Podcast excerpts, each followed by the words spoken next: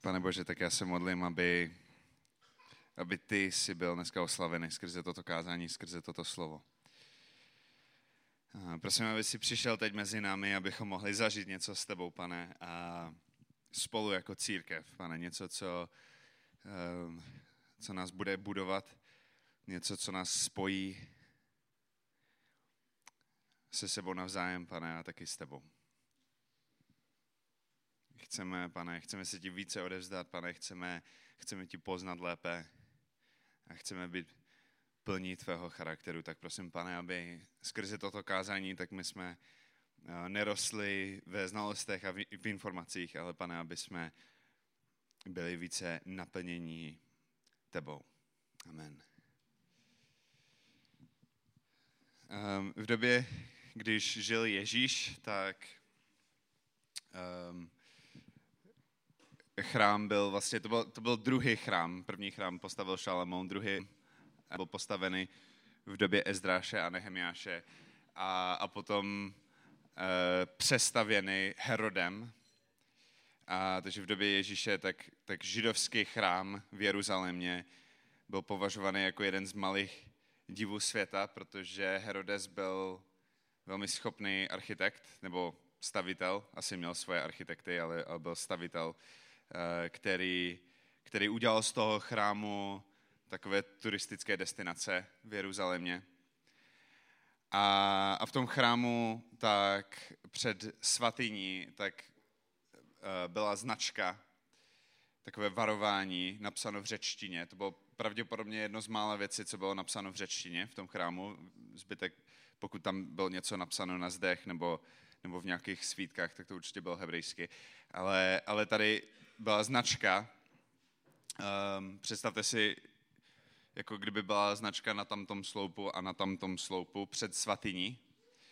V řeči na vlastní nebes bylo napsáno um, něco ve smyslu vstup na vlastní nebezpečí.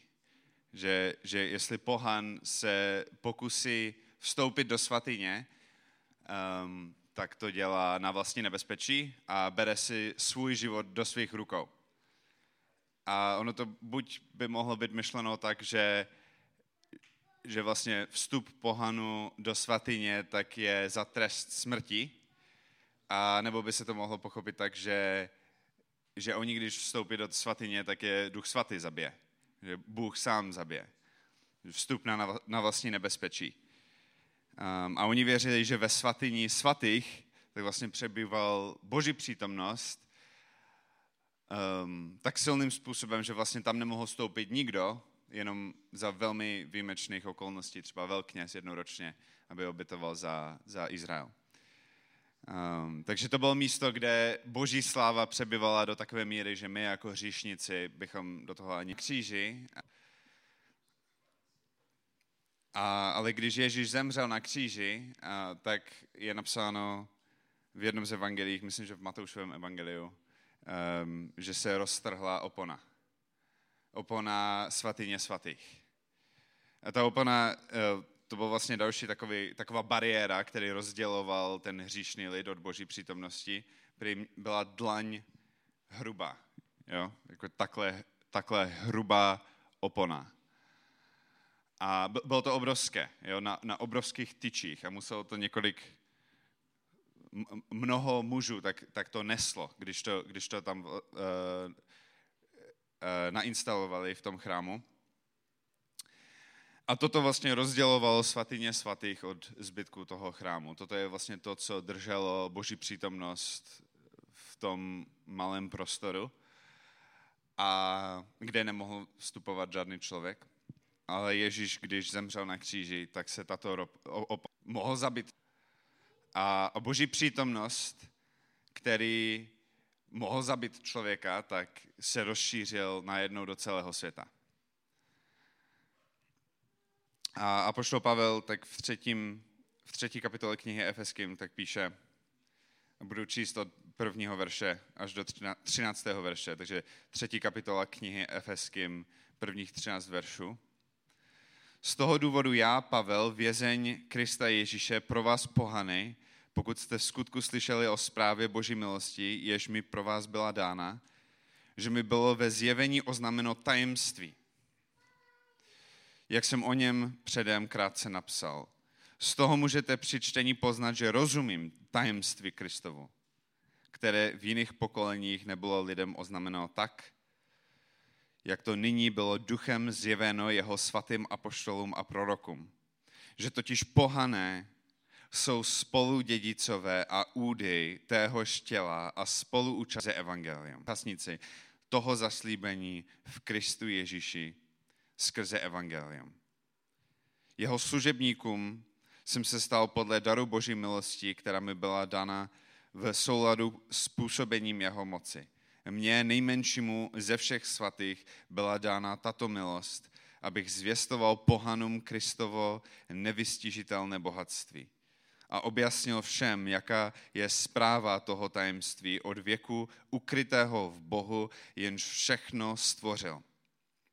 Skrze církev se tak nyní má stát známou vládám a autoritám v nebesích přerozmanitá boží moudrost podle odvěkého úmyslu, který uskutečnil v Kristu Ježíši, našem pánu. V něm smíme otevřeně a s důvěrou skrze jeho víru přistupovat k Bohu.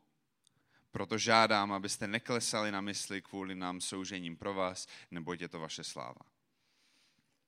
Ten, co Ježíš Kristus takže Pavel mluví o tajemství a to tajemství je to, že v den, co Ježíš Kristus umřel, tak jsme se my stali spolu dědicmi Boží slávy, těch zaslíbení, které platili pro Abrahama a pro ostatní Židy starého zákona. Najednou to bylo otevřené a umožněné nám, abychom se toho účastnili. To je to obrovské tajemství, něco, co um, co ani proroci nevěděli, ani anděli vlastně nevěděli o tomto tajemství, nevěděli, že, že jednou Bůh vlastně otevřeli, no, tušili, ale nevěděli, že Bůh jednou otevře evangelium, dobrou zprávu, všechny zaslíbení pro všechny lidi na celém světě. A díky tomu, tak vlastně i my, kteří jsme tady v této místnosti jako pohaní, tak můžeme eh, se účastnit Boží milosti a vztahu s ním.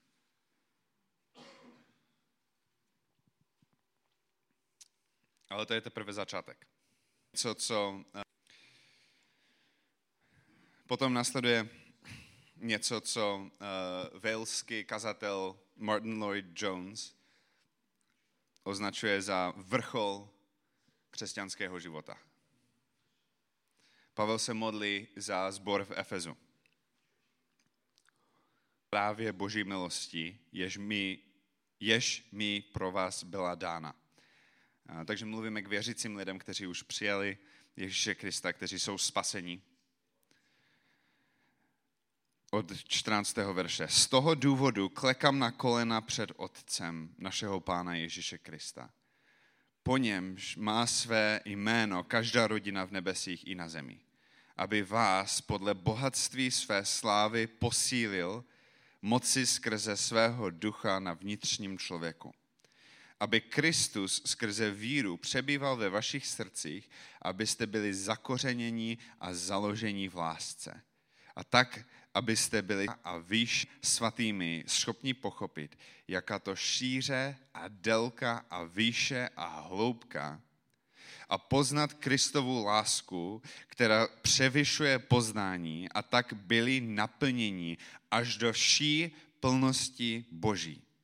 Tomu pak kdo je mocen podle síly, kterou působí v nás, učinit daleko více nade všechno, co žádáme nebo co si můžeme pomyslet. Jemu buď sláva v církvi a v Kristu Ježíši po všecka pokolení věčnosti věku. Amen. Já jsem měl docela problém si připravovat na tady toto kázání. Pro mě to bylo hodně těžké. Já totiž, když, když chystám kázání, tak se většinou chytám nějakého příběhu anebo nějakého principu, nějakého složitého konceptu. A, a potom to kázání tak je vyprávění toho příběhu a vykládání toho, co ten příběh znamená. A, a nebo je to vysvětlování toho konceptu a to vám, abyste mohli porozumět tomu, co se Apoštol Pavel snaží říct. A ten problém tento týden tak byl v tom, že tady není žádný příběh, ani tady není žádný hluboký koncept. Tady vlastně není co vysvětlovat. To tajemství už bylo zjeveno a to je to, že my všichni v této místnosti si můžeme účastnit Boží milosti. Chvála Bohu za to. A potom následuje modlitba. Znamená, vrchol křesťanského života není koncept ani princip, ani aktivita, ani chování, ani služba, ani kritika, ani stížnost. Ale vrchol křesťanského života tak je modlitba. Pavel se modlí za něco. A teď já, jak mám kázat? Jako modlitbu. Jo? Prostě to není něco, já to nemůžu vysvětlit. Já, já, jsem, já jsem narazil, protože jsem zjistil, já, já tady, já, není tady co vysvětlovat, tady je něco, co se máme modlit. Tak jsem se začal za to modlit. A řeknu, aby jsme byli jednoduché. Modlit se tak, jako se tady modlí apoštol Pavel, abychom byli plní Krista, aby jsme byli plní poznání Krista. To není jednoduché, já jsem to nechtěl dělat zpočátku. Ve chvíli, co já jsem si uvědomil, co to znamená pro můj život, tak já jsem to nechtěl. Já jsem to nechtěl, protože kdybych měl být plný Krista, aby on přebyval v, naš, v mém srdci a byl zakořeněný, pardon, abych já byl zakořeněný a založený v jeho lásce. Jo, abych, abych se stal jeho nástrojem. Abych Duch Svatý fungoval nebo pracoval skrze mě, tak jako skrze Apoštola Pavla. Já nechci žít jako Apoštol Pavel. Jo, protože jestli já budu tak plný jeho poznání, tak kde bude ten prostor pro všechny ty moje znalosti, které se týkají těch mých zájmů? Jo, kde bude ten čas pro mě? E, já si, pro mě to bylo těžké, protože já jsem si představoval, tyjo, co se stane, když se tady tahle modlitba ve skutečnosti naplní ve mně.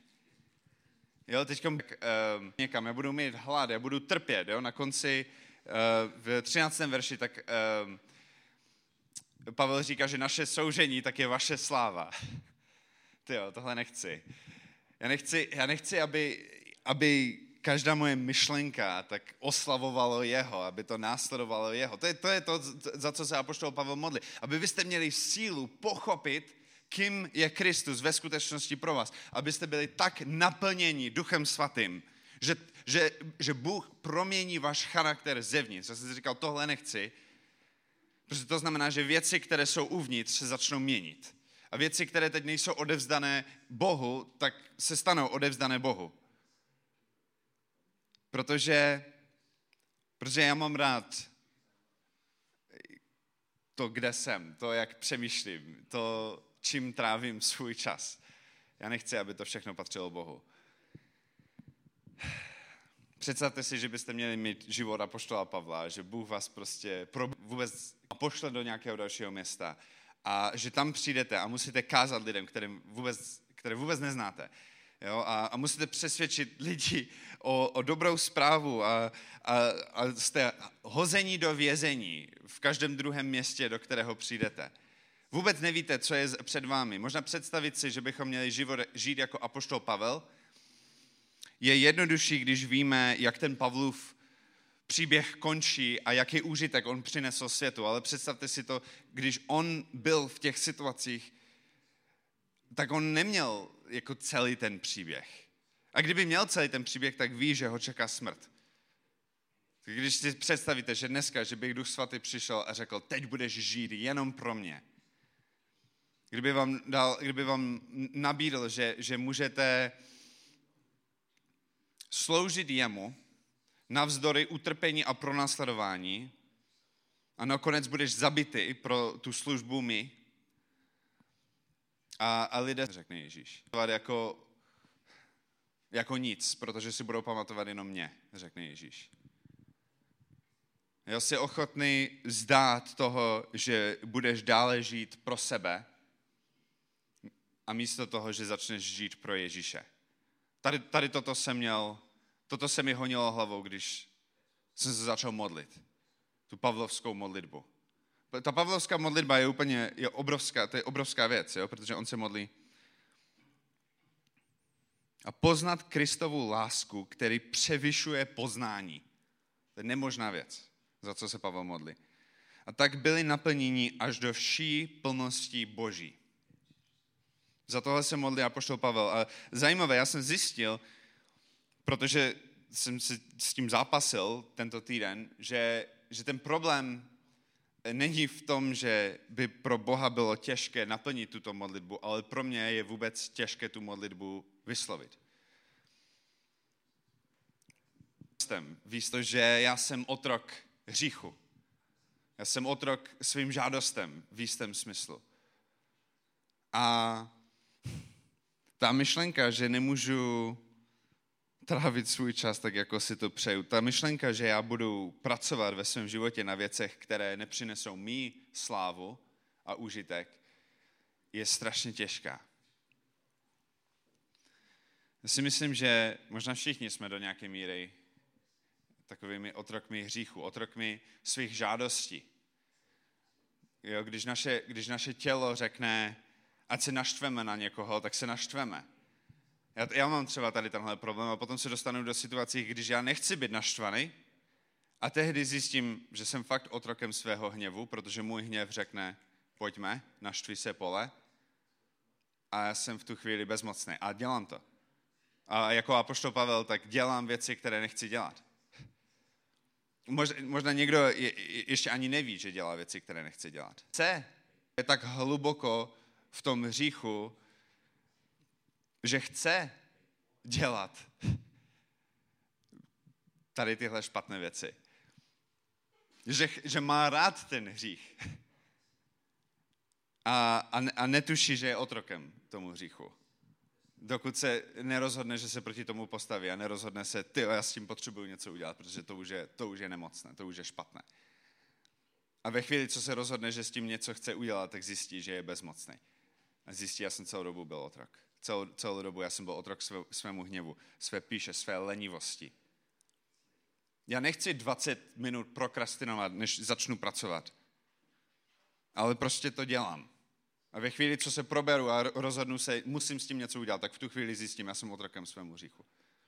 Protože já nechci prokrastinovat 20 minut předtím, než, ale dělám to. Jak je to možné? Moje tělo řekne, běž tu a dělám to. A moje tělo nechce připustit, abych se modlil tuto modlitbu. Žádosti. Ehm, v Galackém 5. kapitole tak apoštol Pavel říká, že žádosti těla jsou postavené proti žádosti ducha a žádosti ducha proti tělu. A, a to tělo, ten hřích, který je v nás, tak nechce, abychom se dostali do světla. Nechce, aby, aby kouty našich srdcí vládl Kristus. Je to jak faraon v Egyptě, který radši než aby byl Izrael svobodný, tak si přál, aby byli mrtví. Na začátku toho příběhu tak Ježíš nechá zabít uh, malé chlapce. Faraon, pardon. Co, kdo jsem, co jsem řekl? Díky.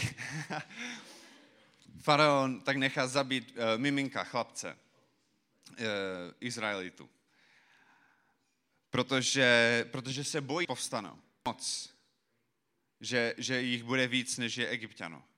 A že povstanou. Že radši, než aby povstali, ať jsou mrtví. Na konci toho příběhu, tak oni, a představte si, jak dlouho trvalo, než Bůh vysvobodil izraelský národ od, od egyptianů. A oni už utíkali z otroctví a faraon si to rozmyslel a rozhodl si, že je bude pronásledovat. On by byl radši, aby byli mrtví, než aby byli svobodní.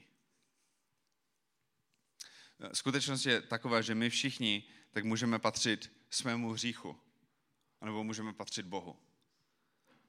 Ten souboj, který se odehrával v mém srdci, tak je souboj mezi mým hříchem a Pánem Bohem. Já jsem totiž, my všichni tady totiž jsme otroci. A otázka je to, jestli budeme otroci svému hříchu a svým žádostem. Jo, to ještě nepracuje, řekne, pojďme se nahněvat a já se nahněvám. Té lenivosti, který říká, ještě nepracuji a nepracuju. Té píše, který říká, ještě chvilku se zabývej sám sebou. Jo, tomu smilstvu, který říká, Jo, prostě pojďme přemýšlet nad tou ženou, která se tam prochází, nebo pojďme kliknout na ten odkaz na internetu, anebo můžeme patřit Pánu Bohu. Všichni jsme otroci, to se píše v, v Římanům 6. kapitole. Můžeme být otrokmi hříchu a spravedln, eh, pardon, svobodně od spravedlnosti, anebo můžeme být otrokmi Boha a svobodní od hříchu. Zajímavé, že to apoštol Pavel dává do těchto slov. Otrok se dá překládat jako služebník, ale stejně sloužíme něčemu. Buď sloužíme svému tělu, anebo sloužíme duchu, který je v nás. Tak jako Izraelité buď patřili faraonovi v jistém smyslu, anebo patřili Bohu.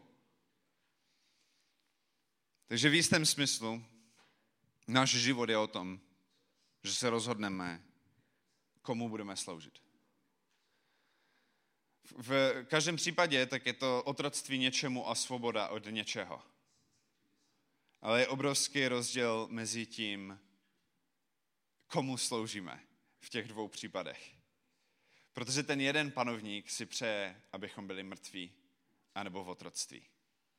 Ale ten druhý panovník všechno, co dělá, i když nám poručuje, i když nás přikazuje, i když nám říká, co máme dělat, tak všechno to dělá pro nás.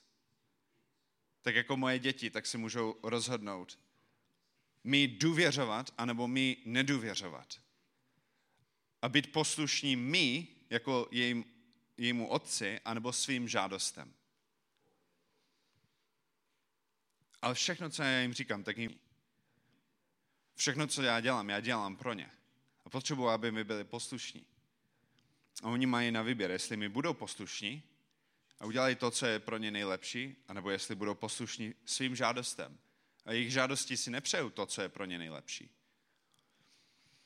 Dokonce, pokud je náš hřích jako faraon, a je náš hřích jako faraon v knize Exodu, tak si přeje, abychom byli mrtví. A poštol Pavel na konci 6. kapitoly Římanům, když říká, že my můžeme být otrokmi hříchu anebo otrokmi Boha, svobodní od spravedlnosti nebo svobodní od hříchu, tak na konci říká, že jedna ta cesta vede k smrti. Že odměna za hřích je smrt.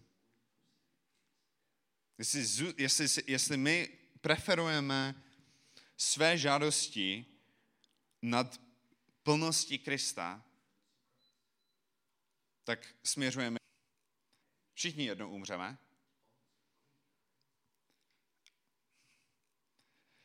Ale jestli se rozhodneme sloužit Pánu Bohu, tak nás čeká věčný život. Odměna je věčný život. Je strašně zajímavé, že ten jeden panovník tak si přeje to nejhorší pro nás a druhý panovník si přeje to nejlepší pro nás. A, a toto se ve mně nějakým způsobem bylo. A, a když konečně pán Bůh nějakým způsobem tady tyhle myšlenky ve mně překonal, tak jsem objevil to, co asi myslel Martin Lloyd Jones, když říkal, že toto je vrchol křesťanského života. Charles Spurgeon říká, že ono je typ křesťana, který je o tolik výš než spasený křesťan, jako je spasený křesťan od nespaseného. On tím chtěl říct, že ta výška, do které my můžeme zajít ve svém vztahu s Bohem, je úplně neuvěřitelná. V smyslu neuvěřitelné, co my všechno můžeme objevit v našem vztahu s Pánem Bohem. A v jistém smyslu, tak spasení je teprve první krok. A, a Pavel píše těmto spaseným lidem, já si přeju, já se modlím, já klekám na koleno, abyste byli plní poznání Ježíše Krista. Takovou plností. On říká, abyste byli, eh, to je strašně zajímavé, on říká, abyste byli plní plnosti. Abyste měli poznání, které převyšuje poznání. On chce, aby jsme byli někde tady. Úplně na vrcholu. Já jsem přesvědčený o tom, že moje poznání Ježíše Krista by mohlo být stonásobné toho, co to je v tuto chvíli. V tuto chvíli. Teď mluvím fakt jako o sobě. Teď, tady, já neznám Ježíše, jak bych ho mohl znát. To, za co se apoštol Pavel modlí, já to vůbec neznám. To je, to je vysoko nade mnou. Ale to neznamená, že to je nemožné. Takže to je, to, to je ta skutečnost. Já předpokládám, že, se, že to platí pro nás. Že jsme tady, možná pro všechny. Vůbec neznáme Boha tak, jako bychom ho mohli znát. Ono se říká, to je myslím, že čínské, čínské uh, přísloví, že každá cesta začíná jedním krokem. A to je pravda, ale po tom jednom kroku nic nevíme. Jo? Jako fakt jsme ještě neobjevili, co ta cesta obnáší. Po miliontém kroku, tak tu cestu známe mnohem lépe než po tom prvním kroku. A to je to, co se tady děje. Jsi spasený, to je úžasné, jsi zachráněný, půjdeš do nebe. Ale je možné, že jsi teprve na začátku cesty. A to, za co se apoštol Pavel modlí, je, abychom byli plní poznání Ježíše Krista způsobem, jakým jsme pravděpodobně ještě nezažili. Takže otázka je, jestli máme odvahu do toho stoupit.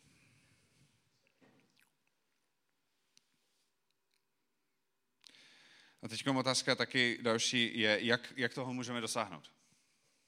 Jak, vlastně, jak se to stane. A, a proto toto je, vracím se k tomu, že tady velmi těžké kázání um, připravit, protože, protože to řešení je modlitba.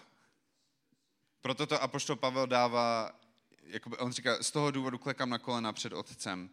Jo? Prostě on se modlí za to. On prosí pána, aby se tohle naplnilo. Zajímavé je taky to, že on prosí pána, aby se to naplnilo v sboru. Takže toto je něco, co neplatí jenom pro tebe jako pro jednotlivce, ale je to něco, co platí pro církev. A taky je zajímavé, že on se modlí za jiné lidi. Možná, že my, kteří máme Ducha Svatého, tak se můžeme podobným způsobem modlit za jiné lidi, i za sebe. Tímto způsobem. A potom on, to, co říká, je v 16. verši, aby vás podle bohatství své slávy posílil moci skrze svého ducha na vnitřním člověku.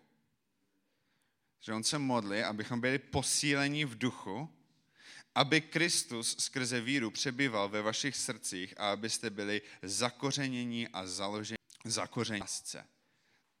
Takže on se nemodlí jenom za to, abychom byli zakořenění a založení v lásce, ale abychom byli posilněni v duchu, abychom toho byli vůbec schopni. Takže ten způsob, jak dojdeme k tady tomuto neuvěřitelnému, úžasnému zakotvení v Kristové lásce a v jeho charakteru a ve znalosti jeho, tak je tím, že nás duch sám posilní. To je ta cesta. Modlitba a posilnění duchem.